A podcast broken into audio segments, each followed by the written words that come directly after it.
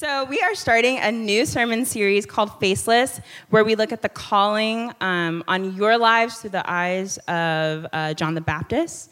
And so, we have a special guest speaker tonight. Um, he is a pastor of Redemption Alhambra.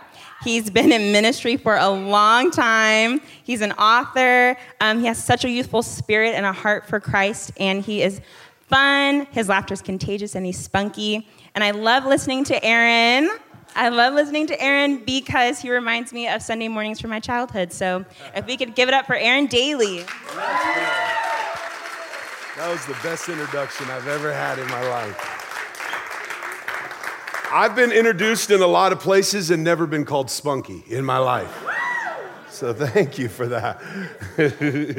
spunky. Um, I don't know. I don't even know where to go from there. Um, so, amen. We're dismissed for the night. I'm spunky, and I don't know what to say after that.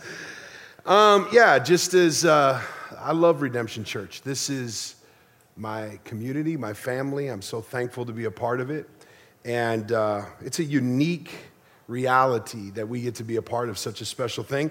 Corey, thanks for inviting me to to speak tonight. I'll tell you a couple things that didn't mention uh, besides being spunky, I really do love Jesus a ton. Anybody else love Jesus? All right, so I'm in a good spot. Just wanted to put it out there. You know, if you didn't give a amen to that, I don't know what's going to get better than that. Uh, but I, I also uh, have been married now in August for 25 years to this amazing woman right here. 25 years. I'm, I got five children. My oldest is 21. My youngest is 11 and uh, then there's like every two years in there. And just so you, you can't tell this by looking at me, because I, I, look like a really young man, but I'm about to have my first grandchild in um, July of this year. So these, uh, this is, uh, I feel like I'm gonna kill it as a grandpa, so I feel really good about that. Um, you know, I think I did okay as a dad, but I'm, I'm gonna I'm going to kill it as a grandpa for sure. And so I love my church. I love uh, what God is doing. Uh, and, and so it's really uh, exciting to be here with you guys tonight and to, to experience worship with you. Uh, Corey asked me to open up a series called Faceless. And the theme of it is owning your call. And so when he gave this to me, he, he gave a really good, detailed, like, outline of he i basically could have just preached his notes but um, i didn't. I went a totally different direction. I i uh, i figured I, i'm not going to let some young punk tell me what to preach you know what i'm saying? Uh, no he, he did a great job. And so i'm going to i'm going to mention some of it but when he sent it to me uh, it took me on kind of a flashback. And the reason why i want to be able to kind of come at it from this angle is because it's extremely personal to me. Uh, first, it would be this. He put this in kind of the email that he sent to me is that one of the most common themes that he hears from young adults is a struggle about how they think about their calling. There's lots of questions pastorally on what is my calling? And how do I know if it's God in my life telling me personally what to do. How should I think about giving myself to my calling when I'm struggling with what it is? And how does John the Baptist and his life teach us to embrace our calling? I will say this that when I read that part of it from Corey, um, I did have a, a bit of a flashback. And so I, I need to tell you some of my story to kind of catch you up on why it would be uh, so personal for me. I grew up in the church. Anybody in here grew up in the church? Anybody? Okay. You know, flannel graphs was a thing back in my day. I don't know if you guys ever had that. I grew up in the church. My parents past, pastored and planted churches throughout the Middle East, Kuwait, the Philippines, India, all kinds of stuff. I, I, I, I was literally born and raised in the church. I mean, I could have been born actually in the sanctuary. I'm not sure because I don't remember a time in my life where I was not a part of that. And what happened was is being raised in western Christianity, there is a culture about that, particularly in the years that I came up, that um, put a big struggle on uh, a lot of a lot of young people's lives from my generation. Matter of fact, the stats show that if somebody grew up in church, the likelihood of them staying connected to the church is lower than if they just came in later. That actually, the amount of people growing up in the church that walk away from the church and God entirely is staggering. And here's the reason why. Because, I'll, say it in a, in a nice way. Uh, being a part of Western Christianity is a bit of a grind. And it feels like a game, to be honest. And the game, if, if we really get candid about it, the game is silly. And everybody else knows it except for us. Because we're playing the game. And it feels really serious to us. And so I'll give you why it feels flashbacky for me is because uh, growing up in the church, I was taught to just be a good boy and to follow kind of the moral uh, standards in which that was. And early on, I learned young to be self righteous. I learned really young how to look at how I was better than everybody else. I was trying to earn favor from God. I was trying to get his blessings. And a huge part of being in the game is everyone is hunting for their calling. Everyone is chasing and hunting their calling, and they're blinded by their own pride. I had heard the gospel preached, the good news of the gospel. I have heard it preached. But for me, the way I heard it was that in order to really know Jesus, it felt more like I could never live up, I could never be enough, I wasn't good enough, I wasn't smart enough, and God, no one liked me. And inside of that, what it bred in me was trying to climb a ladder to get closer to God. And in that, there's a performance based religious experience that causes many young people to burn out. It leaves so many of us completely burnt out because we feel like I'm young. I can play the game. And it's actually a curse that you can. And here is what happened to me. Actually, the reason why, uh, you know, I came tonight is to make a little extra money. I'm selling my books in the back, okay? Uh, this, the name of this book is called Creating Me. And here's, here's how we'll do it. We'll put back there is a Venmo. If you can't afford it, just take it. Um, but you know, they're $15 online. If you can only give half or whatever, just pay. You can scan it there, give it, just take one. It's on the honor system. If you'll read it, I want to make sure money's not an obstacle for you to get it. If you want to buy all of them and just bless everybody, you know, the money will go into my pocket, okay? So thank you for your donations. Um,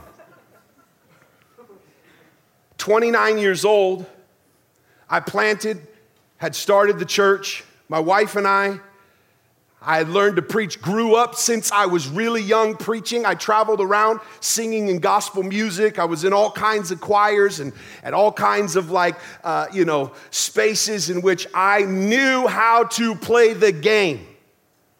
29 years old, I found myself in a space where I thought I had climbed higher than everybody else and I should be at this place of success. And I realized the higher I climbed, the farther I got away from God. And in that place, I found myself telling my wife, I'm done. This is a game. That was the biggest moment of my life. And I found myself praying Psalms 51 Create in me. I read this text so many times, but all of a sudden, have you ever read something, but then one time you read it and you actually hear it? Have you ever been there? Where you heard it, but you heard it. And all of a sudden, I felt like I was singing in the choir with David, create in me. And I realized that the same God who created the world is the one that David is saying, create in me. He's borrowing creation narrative by saying, if you could create the world, you could break into my darkness and recreate me. But also, what I realized is what many of us think about creation is we still believe creation was created with a big bang. It's evolution, right? The idea that it was just some big bang. And many of us think that creation was a big bang, and we also believe our recreation is just a big bang. That all of a sudden God comes in and bang, we're at shalom. The reality is, it took six days before shalom, before seven, before the day of rest. Six days of intentional process of creating. And so God sent me on a 15 year journey of writing meditations around seeing each person's life and how God, who created the world in seven days, is still creating in us. And I realized that the biggest game that I played was pursuing my purpose and calling it godly. And I realized that I cannot know my purpose unless I first know the Creator and His purpose. I can't. And so, what you see in the creation process is a totally different narrative than in the fall. Here's what happens in the fall. In the fall, men and women were created in, do you know what they were created in? The image and what? The image and likeness of who? created in his image and likeness. And there they are in perfection. They don't even know they're naked. They're in shalom. The environment is perfect. They're walking with God day in and day out. And what happens? The enemy comes in and says this God doesn't want you to be like him. That's why he's telling you not to eat of this fruit. They were created in his likeness, but they were reaching to be like him. And here's what I realized in that moment many of us who have been a part of the church are reaching for things that we already have. We already are loved, but we're reaching to be loved. We already are accepted, but we're reaching for acceptance. We already are who God says we are. We're already forgiven, but we are trying to earn our forgiveness. We are already covered, but we're trying to find fig leaves to cover us. Many of us are trying to reach for things that we already have. So, tonight, as we talk about our calling, I'm hoping that tonight I'm not here to give you better tools to hunt for something you already have. It's already yours, it's already in you. It's already been placed inside of you when He wove you together. And the reality is that when we continue to play this silly game, we are entering into original sin patterns. That the enemy will try to convince you that you have to try to earn something that is a gift. The Corinthian church played this game. Now, if you ever want to study a wild church, study the Corinthian church. I mean, that was, that place was buck for real. the amount of crazy stuff that they were doing is insane. You read their insanity and the amount of sexual immorality and the amount of pride and arrogance and gossip and slander. That church was wild. Sounds like many of our churches that we go to. That church was wild, but they all played a silly game. Here's the silly game they played. They all looked at their spiritual gifts and thought that I'll go up in front of people and show people how gifted I am. So they got up in the front of everybody, like, look how good I know God. I was sleeping last night and I had a dream and a vision, and they're just like, look at that. And everybody's, wow, they're really gifted. Then somebody else is like, they're gifted, but let me show them how gifted I am. And they get up on stage and they start speaking in tongues, and people are like, oh, weird, but God must really be blabbing in their ear. And somebody else gets up and goes, Let me pray, and then just prays heaven down, and people are getting goosebumps, and, and they're, they're playing a silly game, and Paul calls them out on it.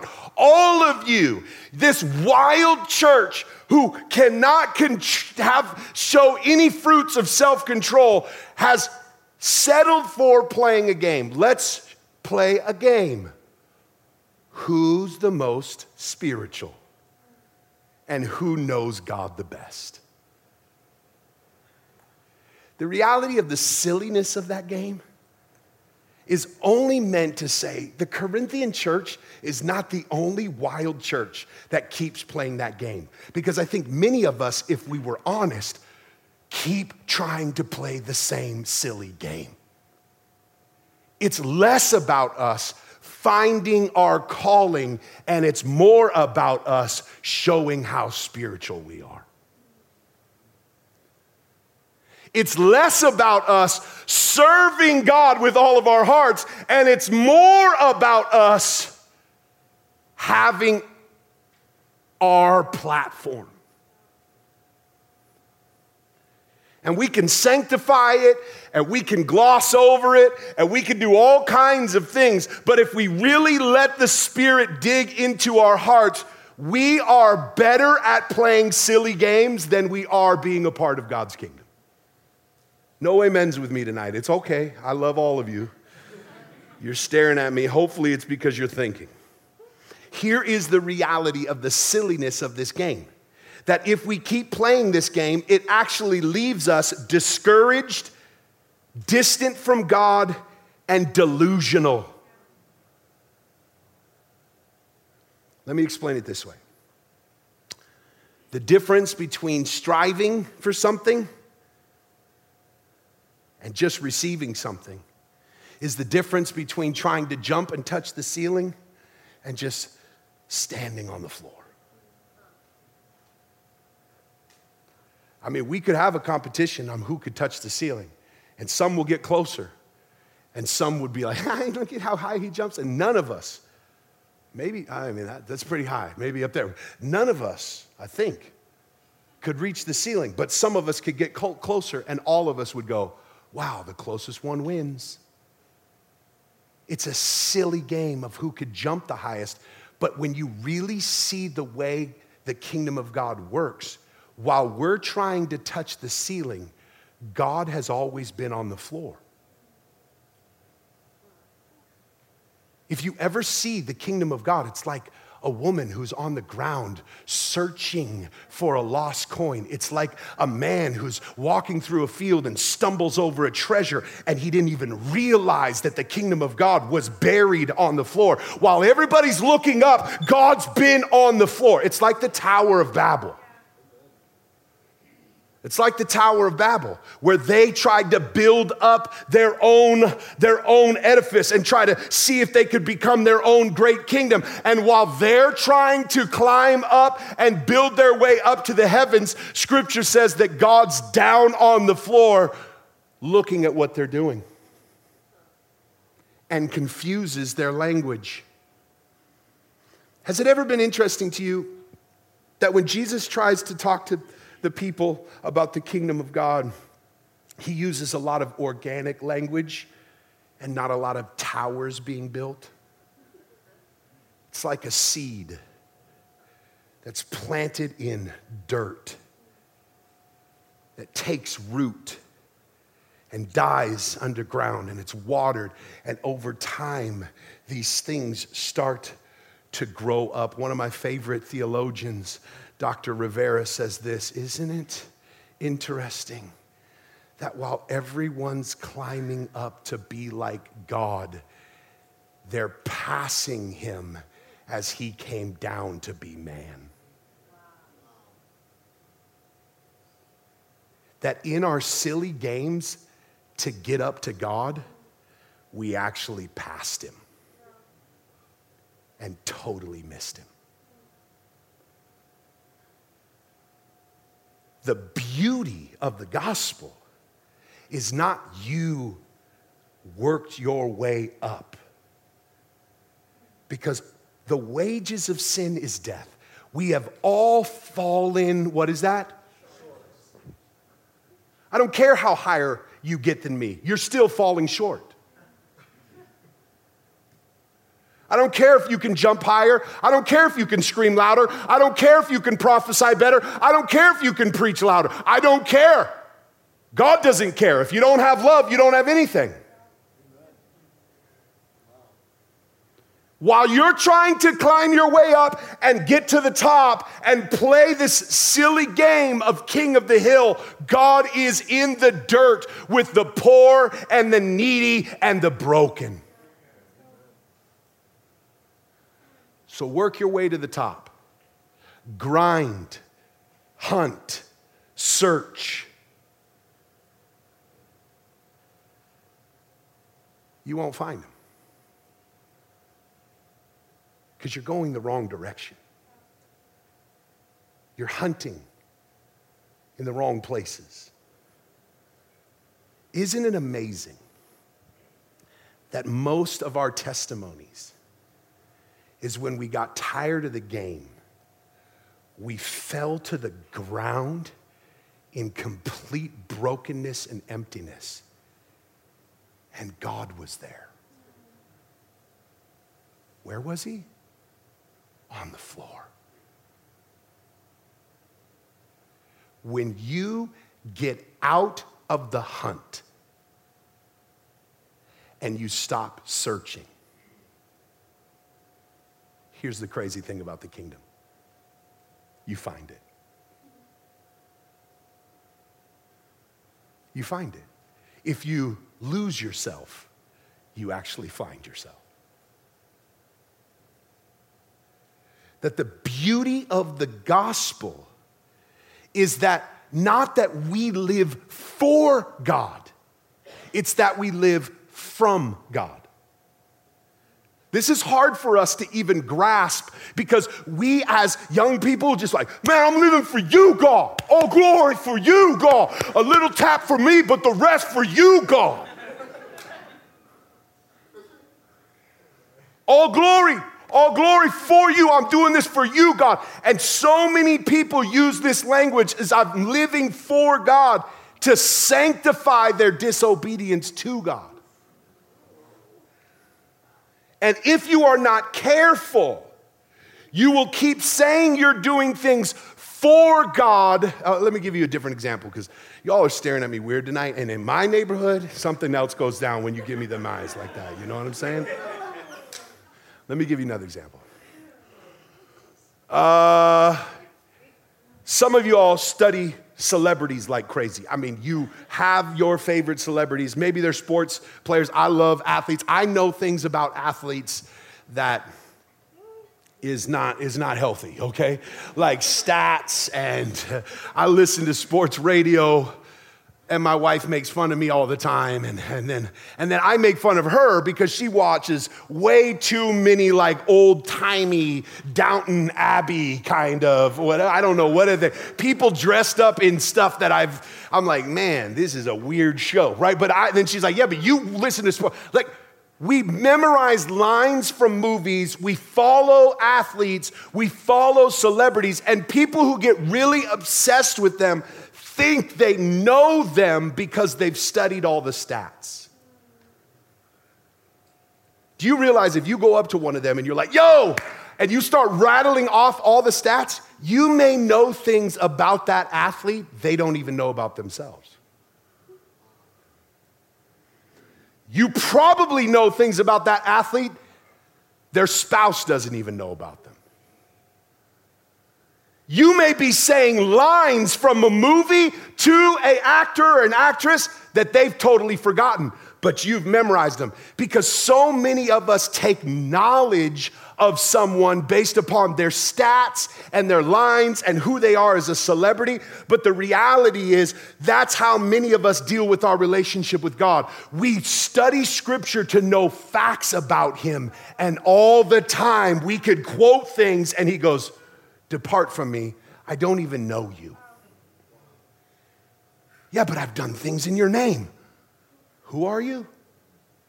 Those celebrities and those athletes and all of those people that they, they don't know you. I know I don't want to burst your bubble, and they don't even care about you. You think about them all the time, and that is a sense of knowledge that we have about somebody that God is not calling us into. This reality of knowledge of God or for God is a silly game. The, when it gets to the end, it's not what do I know about God, it is God knows me. You're my child. Guarantee you Children don't know all those facts of lines and stats, but they call him dad. The access that we have to God is because not that we live for him. It's that God, by his Spirit, has got inside of us and we live from him. Here's what I mean if we start thinking in organic ways, God is not the ceiling we jump from, it's the soil our lives are planted in. Which means everything grows up from Him. And everything is nourished by Him, and everything is formed by Him. And if we understand who we are in Christ and that Christ is in us, then we will stop playing silly games because Finding your calling looks more like abiding than it does working. Here's what I mean by that. Have you ever wondered why it says the works of the flesh are this and the fruits of the what? Spirit are this, which means when you work and grind and try and hustle and do all this stuff to find it, you will produce evil. But when you abide in Christ and His Spirit abides in you, fruit just comes out. here's something about being a branch. You realize, oh, where did that come from? I mean, that, that's really cool. And just, oh, love, joy, peace, patience, just popping out all over the place. Where did that come from? That all of the things that come from God out of us are a bit of a surprise and a mystery because I've worked all of my life to see these things come out. And I will say this that when you learn to rest and when you learn to abide and you stop playing the game, you'll get farther in discovery of your calling than if you're hunting. It's funny, I, uh, one of my friends sitting in the front row, I won't mention Sarah's name, uh, she told me, uh, she told me that the worst thing you can say to a woman is relax. That's the worst thing you can say. Did you tell me that? She did tell me that. The worst thing you can say to a woman is relax. And when she told me that, I'm like, actually, that's the worst thing you can say to a man also. Tell me to relax when I'm getting amped up, and I'll be, I will, I mean, but maybe it's just universal. The worst thing you can say to somebody is just chill out a little bit. And so I'm doing the worst thing ever. I'm standing in this pulpit to a bunch of people who are concerned about their calling. And the first thing I want to tell you is chill out, relax, rest. Because that's the good news of the gospel. You're exhausted, you're discouraged, you feel separated, you feel like you're doing something wrong. Breathe. Rest. Isn't it amazing that on the sixth day, God created man after he did all the work of creation? And what did he do on the seventh day? That's good. Someone read their Bible. One person out of all y'all knew that he rested. Not trying to condemn you, but it's a little discouraging standing up here. Seventh day he rested. That means the first thing man did with God was rest before they worked. Which means their rest was the platform for their good works, not the reverse. That their abiding and resting with God actually fueled them for their dominion. That is why in the kingdom, when people are striving and laboring and hunting and searching, God says, Abide. Abide in me, and I'll abide in you, and you, you might bear fruit. No, that's not what it says. You will bear fruit. That actually the biggest part that you could step into if you're trying to find your calling is learn to abide. Because here is a promise that I could never give to you. If you abide in Christ and he abides in you, you will bear fruit. And I haven't even not even gotten to my sermon today. So let's jump in. And I have just emptied myself of it. Let's do John chapter 1, verse 6. I think it's going to go up here on the screen. And you can see, i am going to read this. And I'm going to go quick. I promise. I'm going to go quick. And I will tell you this buy my book. There's good stuff in there. I need to make some extra money tonight, okay? Uh, so here it is. This is John the Baptist. There was a man sent. Everybody say sent sent from God, whose name was John. He came as a witness, say witness, witness, to testify concerning the light so that through him all might believe. So I want you to see in this that as Corey is trying to set us up for something, he wants us to see that even in John the Baptist owning his calling, his calling was connected to his sentness. I, I want you to look at two scriptures and then I'm not going to preach this, although this is one of my favorite texts to preach. Look at Luke chapter 7, verses 1 through 10. And when Jesus had finished saying all these things, the people were listening, and he entered Capernaum. There was a centurion servant who his master valued highly, was sick and about to die. The centurion heard of Jesus and sent, everybody say, sent? Sent some elders of the Jews to him, asking him to come and heal his servant. And when he came to Jesus, they pleaded earnestly with him, This man deserves to have you do this because he loves our nation and has built our synagogues. So Jesus went with them, and when he was not far from the house, when the centurion, everybody say that word, sent friends to say to him, Lord, don't trouble yourself, for I do not deserve to have you come under my roof. That is why I did not even consider myself worthy to come to you. But say the word, and my servant will be healed. For I myself am a man under authority Pause there because that's important. Under authority, with soldiers under me. I tell one go and he goes. I tell one come and he comes. I say to the servant, do this, and he does it.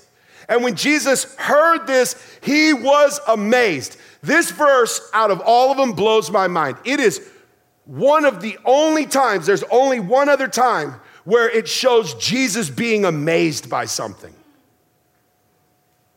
Jesus heard this and he's like, like jaw drop, amazed. Like you know you've done something if you can amaze Jesus. You know what I'm saying? Like, I am not, I mean, it took him a minute to kind of get himself together. And he turned to the crowd and said, I tell you, I have not found such great faith, not even in Israel. Then the men who had, say the word, sent, sent returned to the house and found the servant well. Now, I want to give you just this story.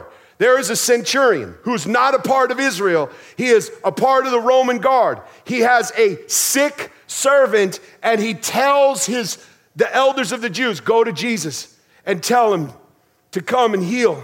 So they go to Jesus and they speak on his behalf. They go, listen, hey, Jesus, he's a good dude. Come on, tap me up. We got my ends. If we get in with the wrong, come on, man, heal this dude. So Jesus like, bet, let's do it. So he goes. And he's walking, and the centurion sees him coming, and he goes, nah, uh. Sends other servants, and they go out and go, listen, don't even come into the house. I'm not even worthy for you to enter into my house. But if you just say the word, my servant will be healed. And then he speaks and he goes, Listen, I understand what it means to be under authority. He doesn't say in authority, he says under authority. I understand what it means to be under authority. I can tell these guards to do this and they'll do it. I can tell them to do this and they'll go and they'll do this. And people are listening to me who are under my authority, but he doesn't say I'm in authority. He says I'm under authority. Here's, here's the mind blowing part Jesus drops jaw and goes, turns to the crowd and goes, Listen, all you Israelites, none of you all understand faith like this Gentile swine over here. You all can't get it.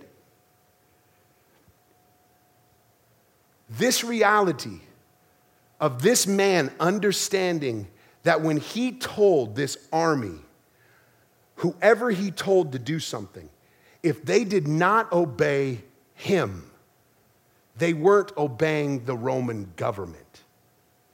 He understood that he was submitted to the Roman government, so it put him in a position to speak to all these armies and all these servants, and they would have to obey because if they didn't obey him, they wouldn't be obeying the one who sent him.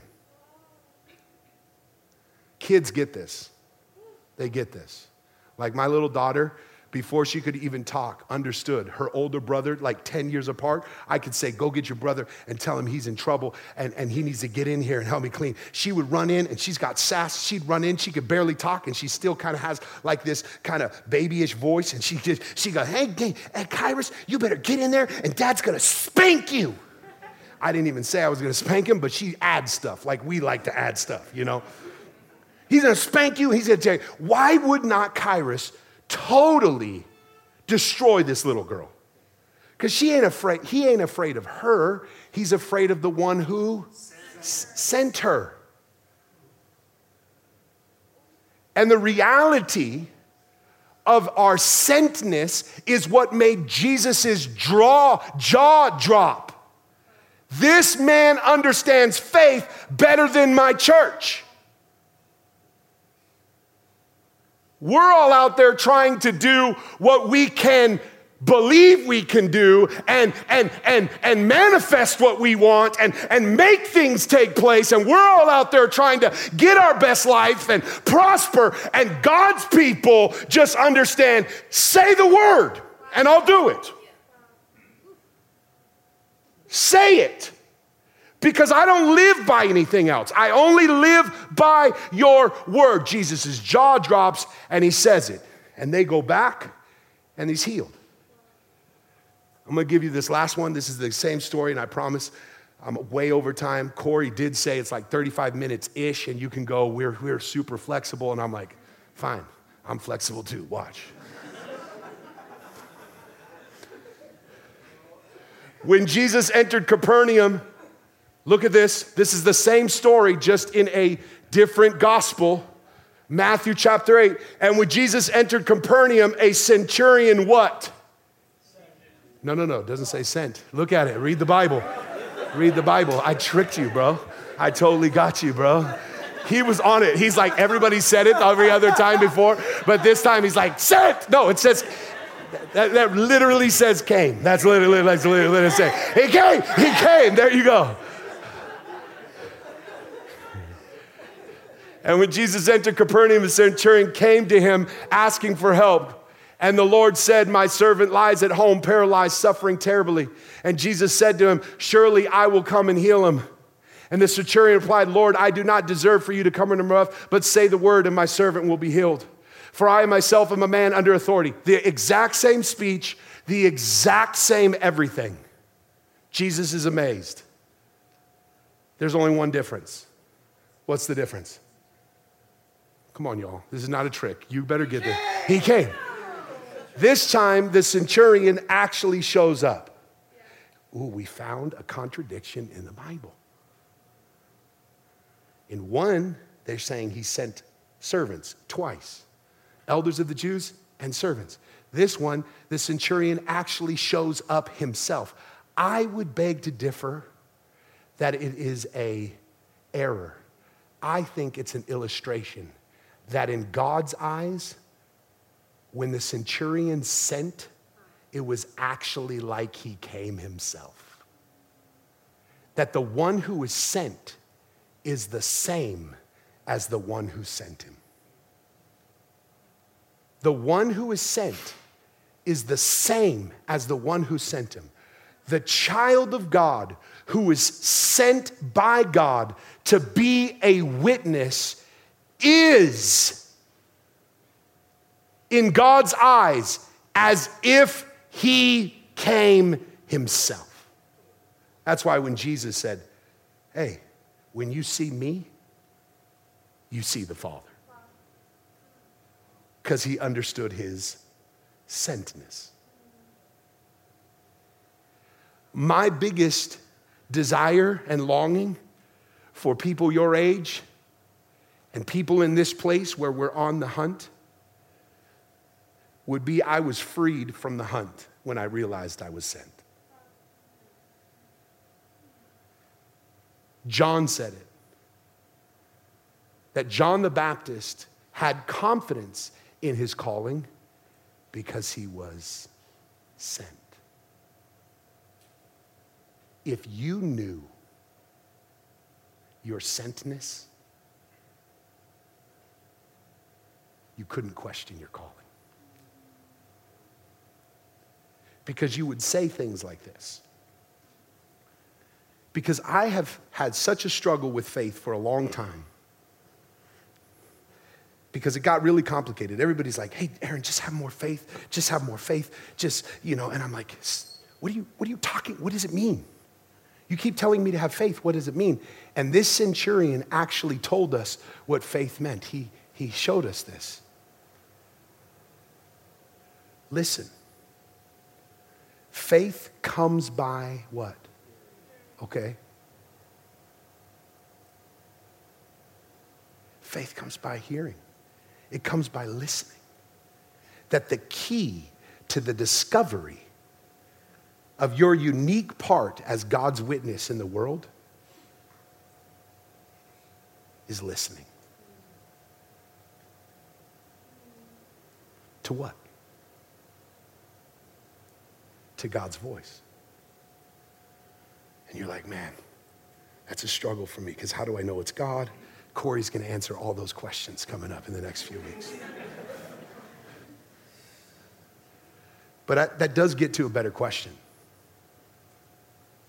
Many of us struggle with knowing what's God's voice.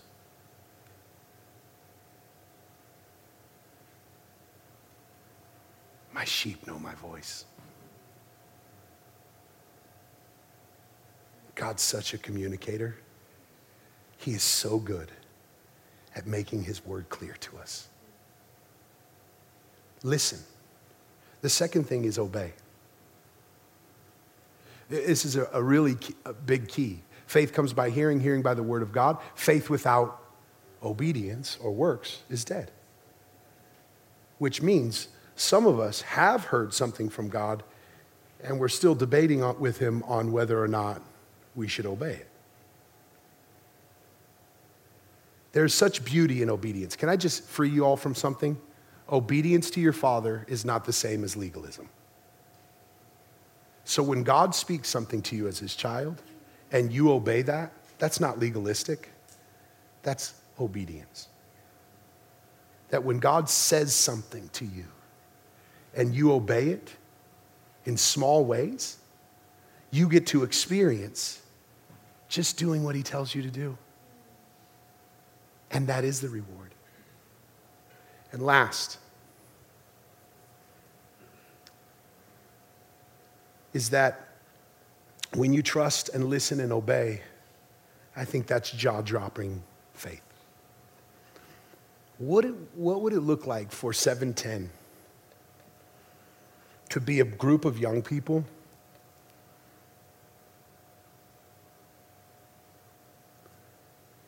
who works harder at abiding than trying to hunt?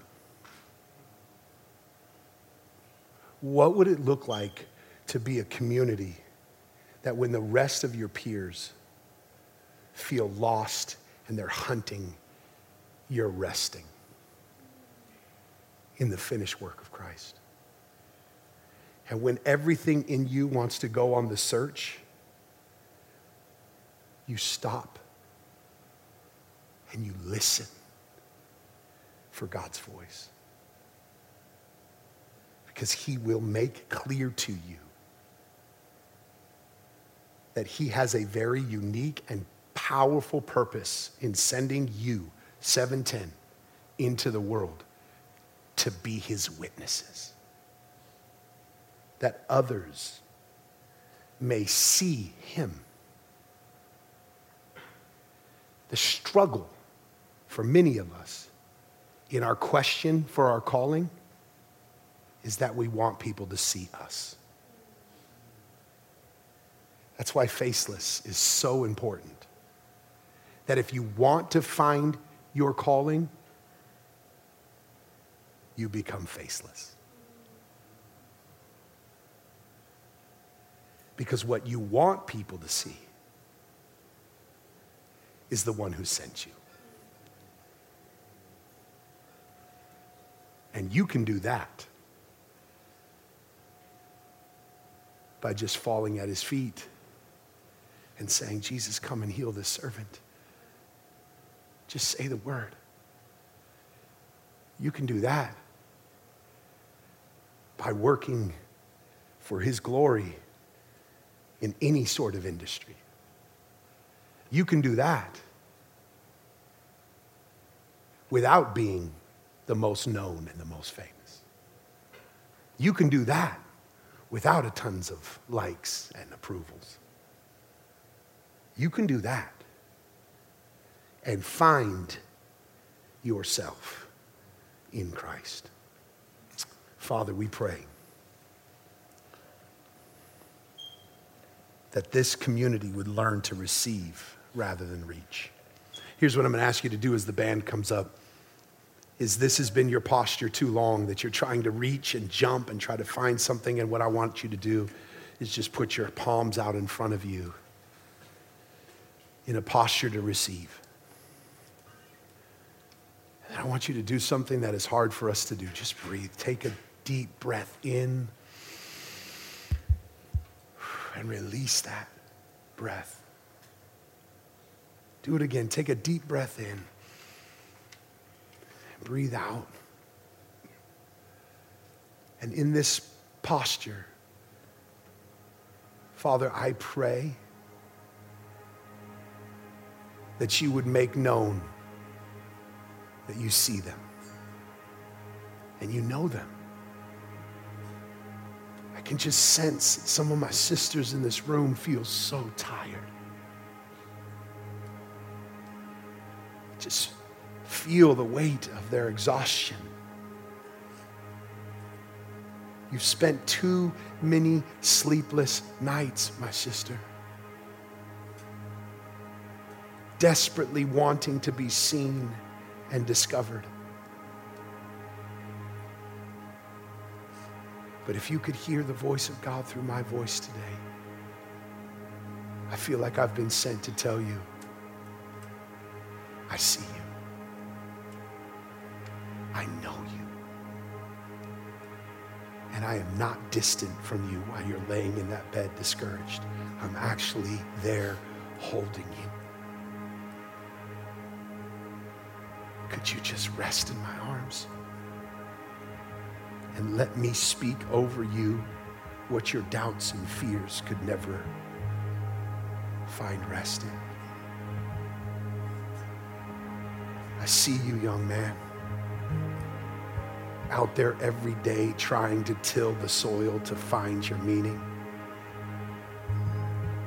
trying to grind and hustle because everyone is telling you that is the way forward. No matter how hard you believe, and no matter how hard you try, and everybody told you if you just work hard enough, you'll be able to get there. And if you just try hard enough, and no matter how hard you try, no matter how hard you work, you still find yourself falling short. And you feel forgotten.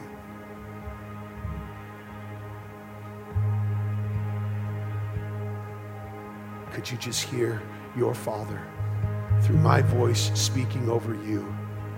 My son, you weren't made for work, you were made to rest. And out of that rest will come good works. You don't have to work for your rest, you work from your rest. Brothers and sisters, before you are anything, you are children of a Father who loves you. And my prayer at the beginning of this series that you would lose yourself so you will find yourself. So, God, would you come by your Spirit? Let your Holy Spirit rest on us. And that each one would leave this room with a sense of, I am sent. I am sent. That I am not chasing something, I am sent. And let our running be with your wind, the wind of the Spirit at our backs, pushing us and propelling us forward. We pray these things